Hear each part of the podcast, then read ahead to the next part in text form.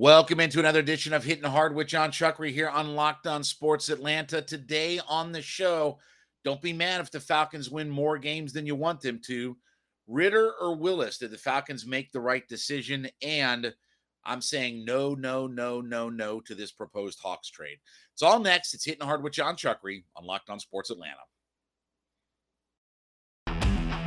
This is Hitting Hard with Jon Chuckery, part of Locked On Sports Atlanta and it starts now.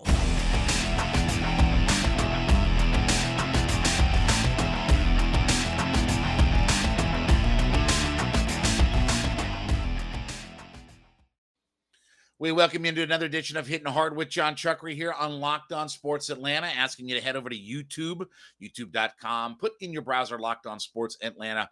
You can find the show, subscribe, ever growing, man. Um, a lot of folks are signing up. We're pushing toward a thousand subscribers. So we really appreciate everybody being a part of our new community. Leave us a comment, tell us what you think about the show, give us a review, and also to follow me on my Twitter page at JMCH316.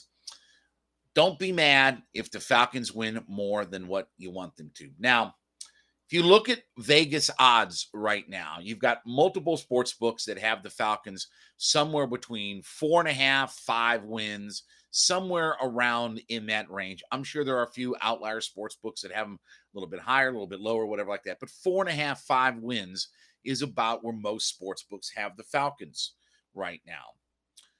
Arthur Smith and and Terry Fontenot to this degree too. They have both been very open and honest about the idea of they're not tanking, they're trying to build, they're trying to win. Now we know the challenges. you moved on from this, and the other, things like that. Arthur Smith Arthur Smith recently spoke with Albert Breer of Monday Morning Quarterback and asked about what the goals are and what they're trying to do and this and the other. Arthur Smith said this quote, You're always trying to win. And the caption that they have says, Smith says with a little edge in his voice, quote, I don't know what coach goes in there and doesn't try to win. That's just insane to me. Now, I know everyone's at different phases. There's been a lot of teams crowned in the offseason but this team's excited to go out there and compete. That's what we get paid to do. It's as simple as that. And I agree with the coach. I know there are a lot of Falcon fans that are hoping that we're really bad and awful and we're tanking and we're going to get in the CJ Stroud or Bryce Young conversation. And that's where we're going to end up. And yeah, I know we drafted Ridder this year, but, you know, we're going to be back in the top three and we're going to get one of those stud quarterbacks and off our franchise goes. As Lee Corso likes to say, not so fast, my friends. We saw last year Arthur Smith what he did with a depleted roster. I would tell you last year's roster was worse than the one the year before. And when you factor in, for instance, they had 18 sacks, one of the most dreadful numbers maybe ever in the NFL defensively. And through all of that, still found a way to win seven games. Now, obviously, they had a very experienced and successful quarterback at the helm leading their team. So there is something to be said about that. But if we look at what Arthur Smith, Dean Pees are able to do with lesser talent, then I think the Falcons are in for certainly a more successful year than what the Vegas odds have them for. You know, now I'm not saying they're going to win 10, 11, 12 games or something like that. But if you told me that they won six or seven games this year. I wouldn't be surprised by that at all. Now, you win six or seven games and you're sitting, you know, five, six, seven, eight, or whatever. You're not in the CJ Stroud, Bryce Young category. You're not in the mix for one of those guys.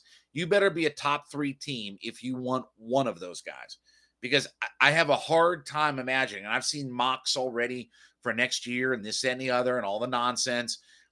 How are you going to tell me that Stroud, Young, and Will Anderson aren't the three top picks in the draft. That's the three far and away best players in college football coming back. I mean, far and away. It's not even close. Who's fourth? Who's the next best player behind those three guys? The absolute wrecking crew of defensive player, and then the two far and away top tier quarterbacks, the reigning Heisman Trophy winner, and the guy who's going to lead without a doubt the most potent offense in America. And you saw at the end of last year, even with Olave and Wilson sitting on the Rose Bowl, didn't matter. 90 touchdowns in the Rose Bowl against Utah, who's a good defensive team, by the way. But that's the three top tier guys without question. And if you're not in the top three, you're not going to be there.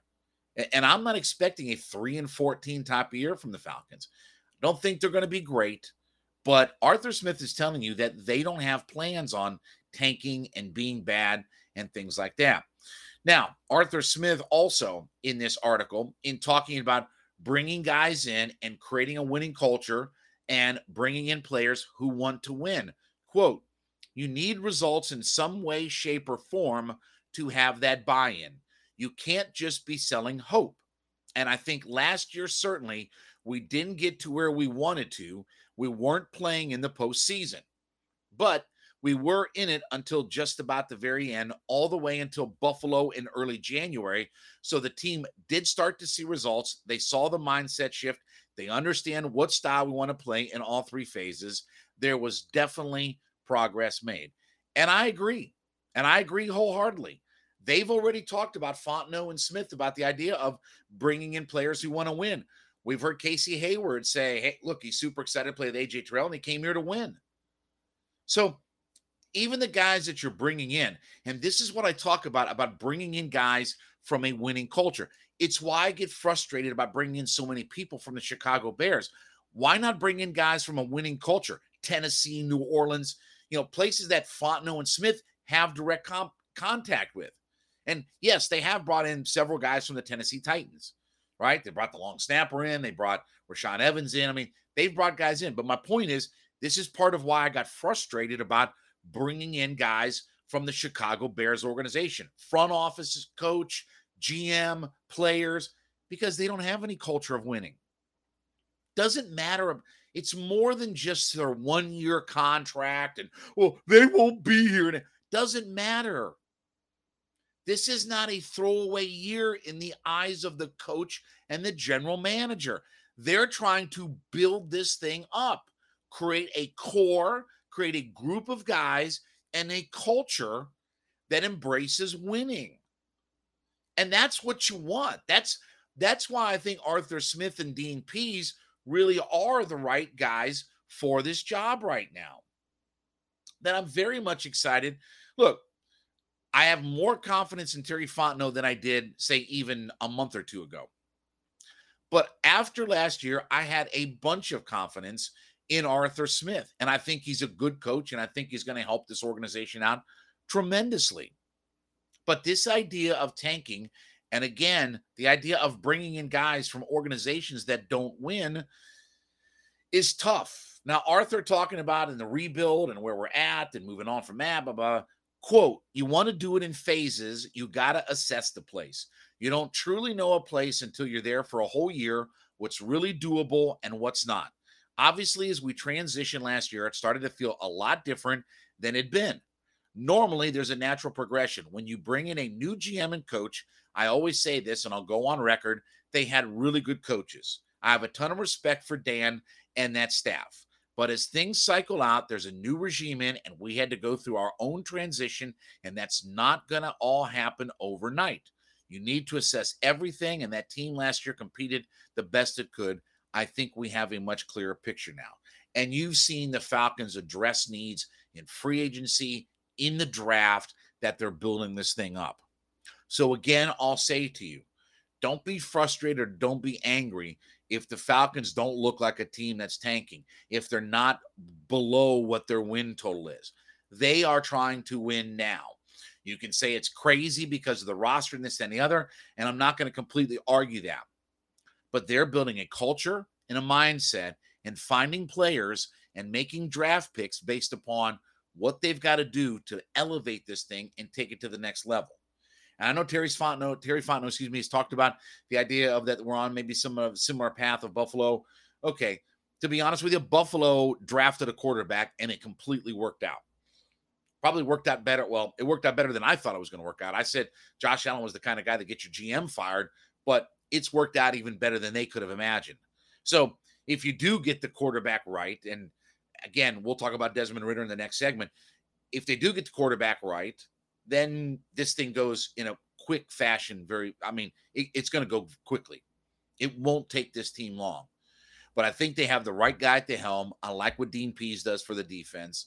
And just imagine that even if they can just take a couple of steps of improvement year over year, they may have lost Ridley and there are no more Julio and Matt. And it is a transitional roster from what it was just a few years ago and what the mindset of let's go all in for Super Bowl.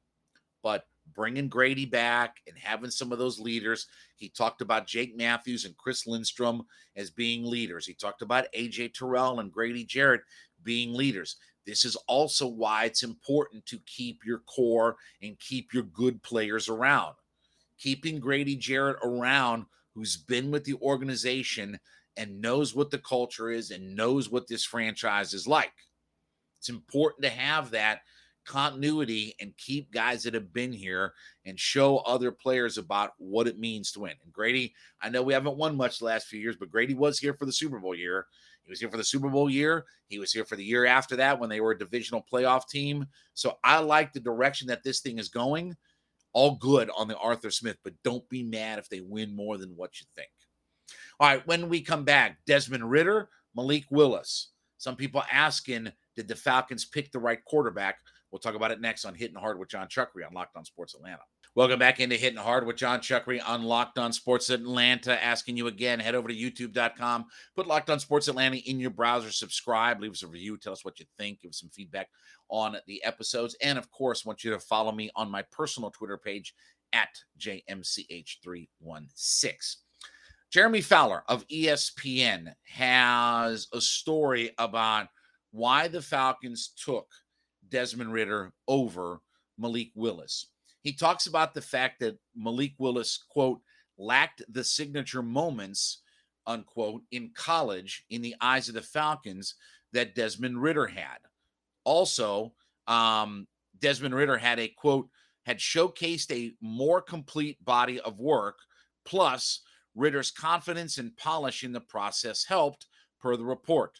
Coaches who interviewed him noted that the quarterback outlined his plans to unseat a veteran wherever they landed. Now, look, it was a question that was brought up about did the Falcons make the right pick because Desmond, uh, sorry, that Malik Willis went right after Desmond Ridder, right? And there were people who thought the Falcons should either at eight draft Malik Willis or even trade up to get him to make sure that Carolina or something didn't snag him beforehand. And as it turned out, Willis ended up being a, a later round pick. I like the idea of having Desmond Ridder here. And while I like the upside of, of Willis, um, and maybe that ceiling is a little bit higher than than than Ridder just because of the natural athleticism that he has. There's no doubt about it that Malik Willis is a physically gifted guy, throw it all over the yard, make big runs, and this, that, and the other. But as a quarterback and what he did for his what he did for his program, you can't argue with what Desmond Ridder did. Now, there are people who've compared Desmond Ridder to Marcus Mariota in in how they profile. I hope that's not the case. I, I don't want I don't want Desmond Ridder to profile like Marcus Mariota at all. With all due respect to Marcus Mariota, he's the second overall pick and he's on his third team in seven years. That's not what I want Ridder to be. If Ridder's on his third team in seven years, then it completely didn't work out for Desmond Ridder as an Atlanta Falcon. But I'm okay with the idea of they took Desmond Ridder over Malik Willis. If you're talking about a guy, this is one of the things that Arthur or, or Terry Fontenot and Arthur Smith both talk about is where your floor and your ceiling is. It's not just who has the higher ceiling, but who doesn't have as low of a floor. And I feel like Malik Willis may take longer to develop. And so his floor could be, you know, of, you know, where where's that starting point? I feel like that that's much lower with Desmond Ridder. Not saying Desmond Ridder isn't a project in some ways. He's got to get his completion percentage up. Obviously, he has to see NFL competition, but those are all true about Malik Willis as well.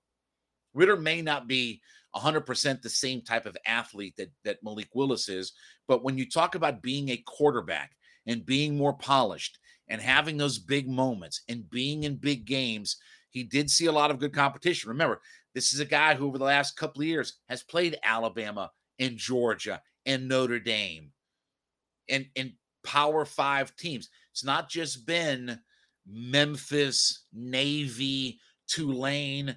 Yes, those are teams that he played in college, but he played Georgia and Alabama and Notre Dame and schools like that. So I, I definitely am on the side of, especially where they got him, that if if it was Willis or Ridder, I'm okay with the idea of taking Desmond Ridder. I think that that floor is higher. I don't know if the ceiling is as high, but I do think that he's a more polished quarterback, been in bigger moments, and has done more as an overall body of work than what Malik Willis has done. Doesn't mean that Ridder is going to be a complete success or anything like that. But Willis does feel like that there's a lot of risk that's involved with him. Remember, Willis is a guy who was at Auburn, couldn't get the starting job there, transferred to Liberty, and no doubt about it, he brought Liberty to pretty good heights. And you know, Hugh Freeze got back in the national picture as far as a good coach and this, that, and the other. I just think when you look at what Ridder did with a program that's pretty good in Cincinnati, they, they've they've always been a stepping stone program for coaches and players and stuff. Remember, that's the team that Tim Tebow played in his final game. You know, in, in Tim Tebow's final game in college football, it was in the Sugar Bowl against the Cincinnati, you know, Bearcats. I mean, they uh, they, I think that was the Brian Kelly team and all this and the other. But anyway, Ridder to me feels like a much more finished and polished product, at least coming out of college, than what's what Willis does. And it'll be interesting because Willis is going to get probably not a chance to start right away either in Tennessee.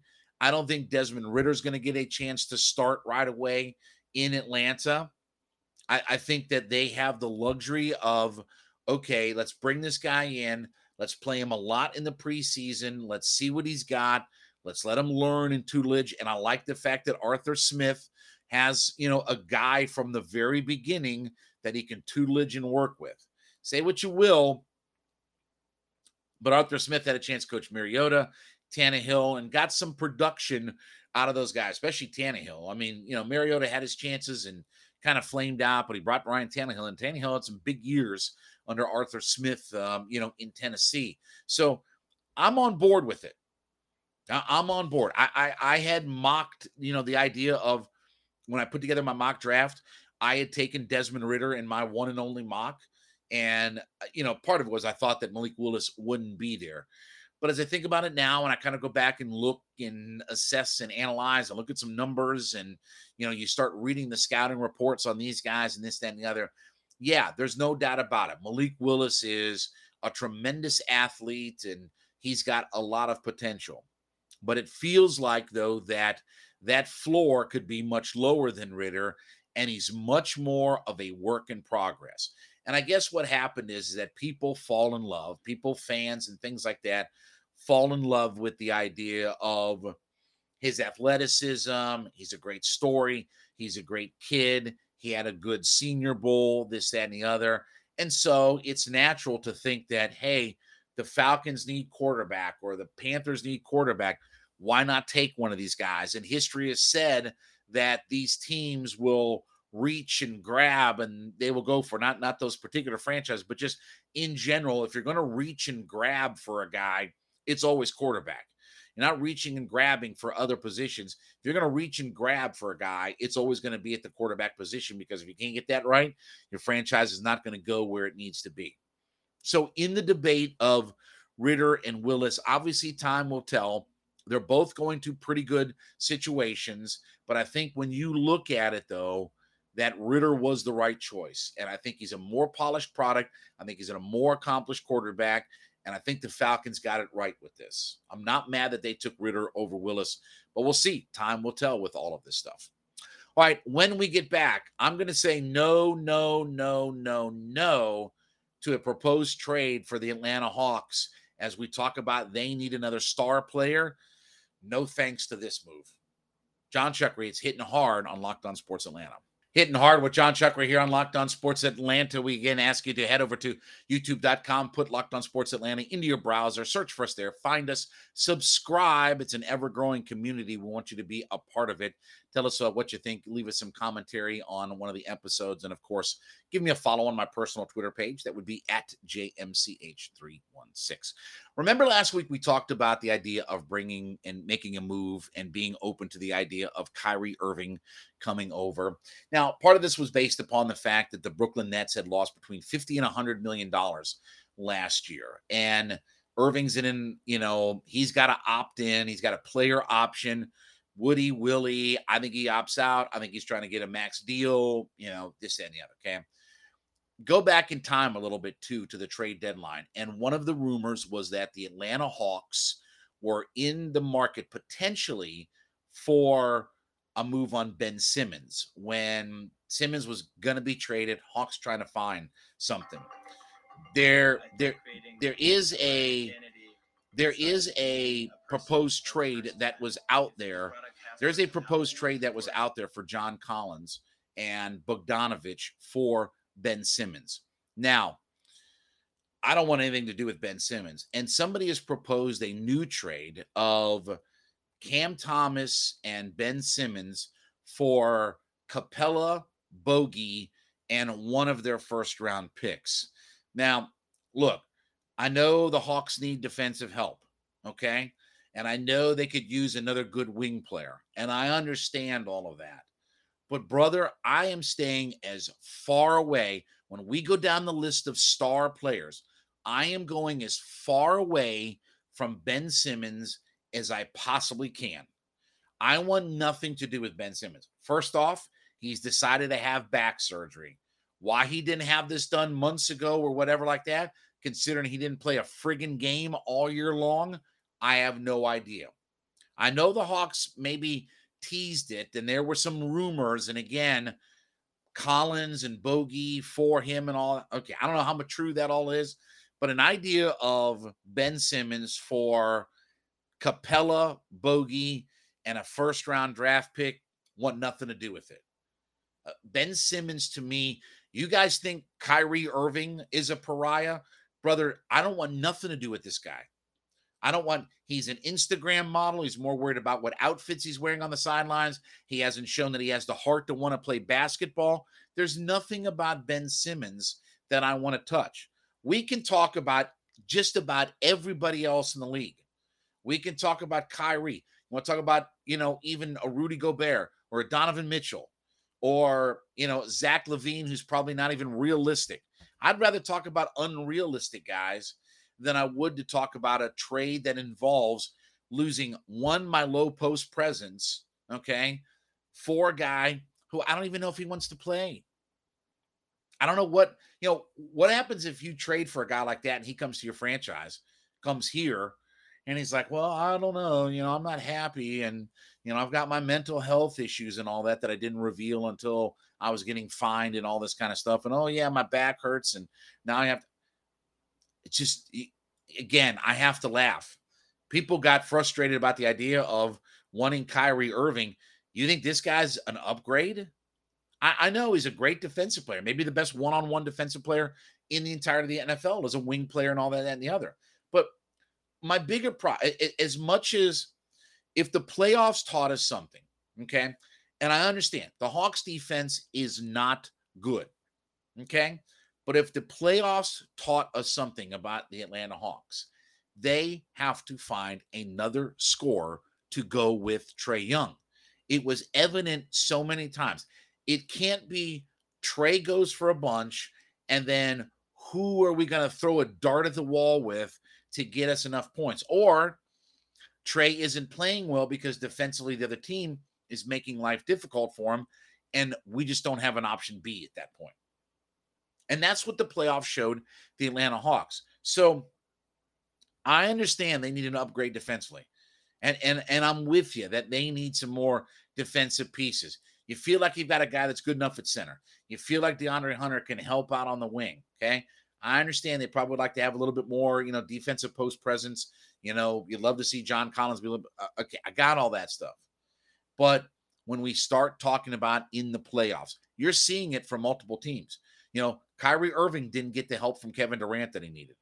James Harden by himself can't do it. You see what the Sixers look like with Embiid back. If nothing else, Embiid just being on the court, even if he's not playing well, changes up the entire dynamic of that team.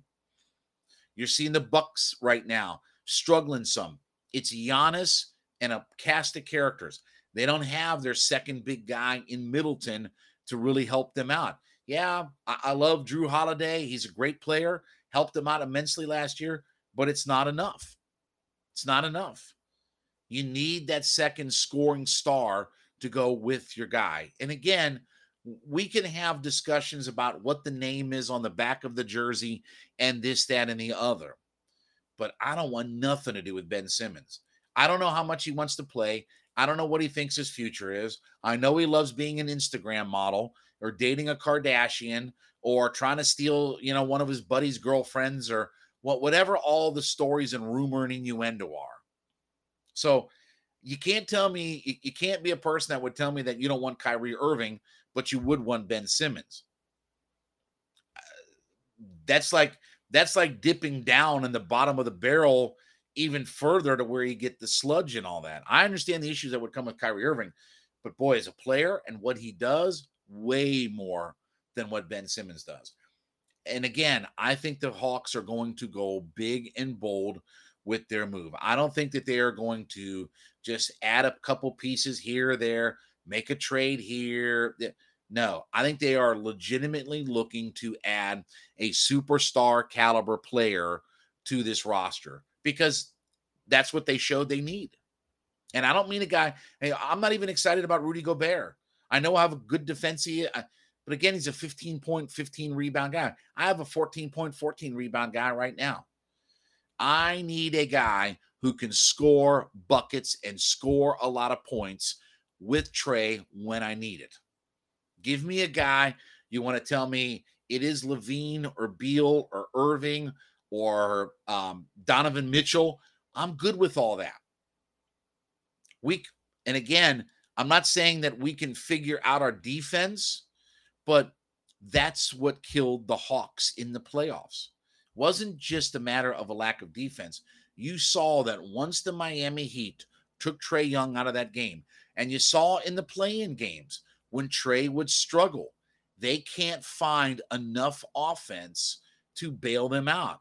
John Collins can't bail you out offensively. Bogey on some nights can, some nights can't. Gallinari on some nights can, some nights can't. Huerter, a night here, a night there but nothing consistent. And that's where I talk about broadening your horizons because I don't think Zach LaVine is going to be realistic. I don't think Donovan Mitchell's realistic. I, I think you have to look at some of the guys around the league.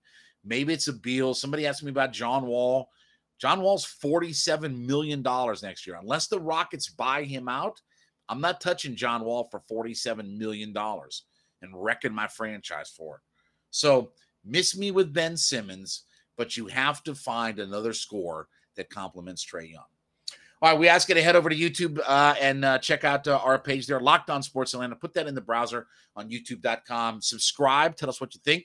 Leave us a review. You can check me out on Twitter as well at JMCH316. We thank you for making Hitting Hard your first listen every day. Don't forget, check out my friends at ATL Day Ones for your second listen. My buddy Jarvis Davis, my friend Tanitra Batiste, talking about the heart of the city of Atlanta. They're talking about dogs, hawks, falcons, everything you want. Braves, everything that you need to step in the conversation. ATL Day Ones is part of Locked On Sports Atlanta, of course, free and available on everywhere that you get your podcasts. We thank you so much for being a part of the show today. Back with you tomorrow morning, as believe it or not, we're getting close to NFL schedule release. I don't know what that means, but we're almost there. It is hitting hard with Jon Chuckery here on Locked On Sports Atlanta.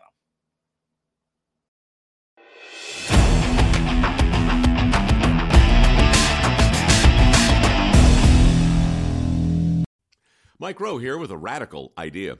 If you want to see more companies make more things in this country, buy more things from more companies who make things in this country. I refer in this case to the incredible t shirts, sweatshirts, blue jeans, and more made by my friends at American Giant. Everything American Giant makes is made in the United States. And right now, you can take 20% off your first order at american-giant.com slash Mike. That's american-giant.com slash Mike.